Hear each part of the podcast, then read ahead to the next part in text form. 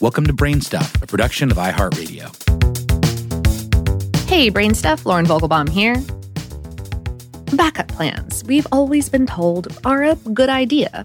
Like your mom used to tell you about your dream of becoming a Hollywood actor, or getting together with that crush who just clearly wasn't interested. Remember, hun, it's nice to have something to fall back on just in case. The problem is, and maybe we've known this all along, backup plans can be kind of lame. In the case of people, you're not doing yourself or your alternative partner justice if you're thinking about someone else the whole time. But the mere idea of a backup plan can set you up to lose. At least that's what Jihye Shin said back when How Stuff Works spoke with her in 2016 for the article that this episode is based on. She's currently a visiting lecturer at the Yale School of Management. She said, People fear failure, and that makes them want to make a backup plan. But making a backup plan can actually make it more likely that failure comes to you. Shin and her colleague, Katherine L. Milkman of the University of Pennsylvania's Wharton School, figured that out by doing what all good academics do experimenting. They started off by surveying people at a United States train station about backup plans. Almost half of the surveyed population had one for an identified goal. Then took it further with a test that promised undergraduates an energy bar for performing well in unscrambling words into sentences. The researchers asked half of the students to think about alternate ways, backup plans, to get snacks. Sure enough, the group who had a fallback plan for scoring an energy bar if they failed to do their task didn't perform as well in constructing the sentences. Shin and Milkman published the results of their study in a 2016 journal article titled How Backup Plans Can Harm Goal Pursuit The Unexpected Downside of Being Prepared for Failure. Milkman and Shin wrote in Scientific American Many of the goals we pursue in life require a great deal of effort, and we can't be certain of achieving them. The insurance of having a backup plan is thus very attractive. However, this psychological insurance, just like other insurances, may come with a price. Shin drew from personal experience to come up with the idea for the study. After earning her PhD from Wharton in 2014, she wandered into the job market, looking for something in academia. Jobs like the ones she was after aren't that easy to come by. Oh, what if she looked and looked and looked and didn't find anything? What then? Shin said, It's really interesting and fascinating how we get those ideas.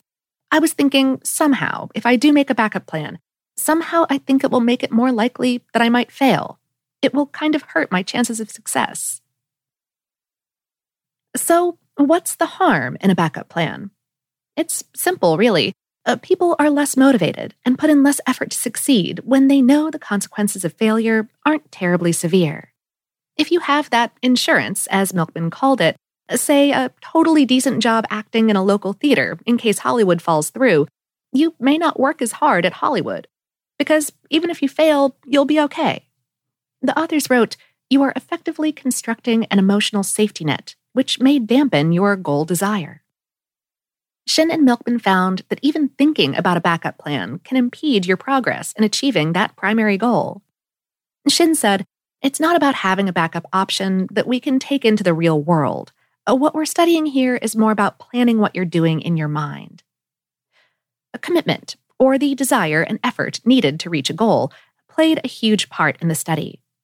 The authors wrote primary goal commitment is increased by having an additional means of attaining the primary goal, but primary goal desire is decreased by making a backup plan. Making plans isn't all bad, Shin said. In fact, it can be quite good.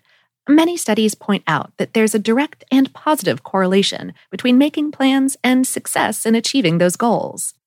The difference those studies examine plans that are designed to help you reach your initial goal, uh, perhaps multiple plans that are all designed to help you reach that goal, not backup plans in case you fail. And Shin was quick to point out that the study only looks at goals that can be achieved through effort. Those are the ones affected negatively by thinking about or having a plan B. For other goals, like ones that involve luck, uh, say, a desire to get rich playing the stock market, or to retire to Aruba once you hit on one of those scratch off lottery tickets. For those, it's probably best to have a backup plan.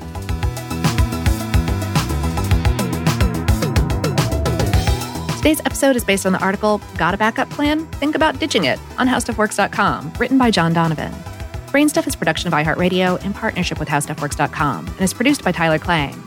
For more podcasts from iHeartRadio, visit the iHeartRadio app, Apple Podcasts, or wherever you listen to your favorite shows.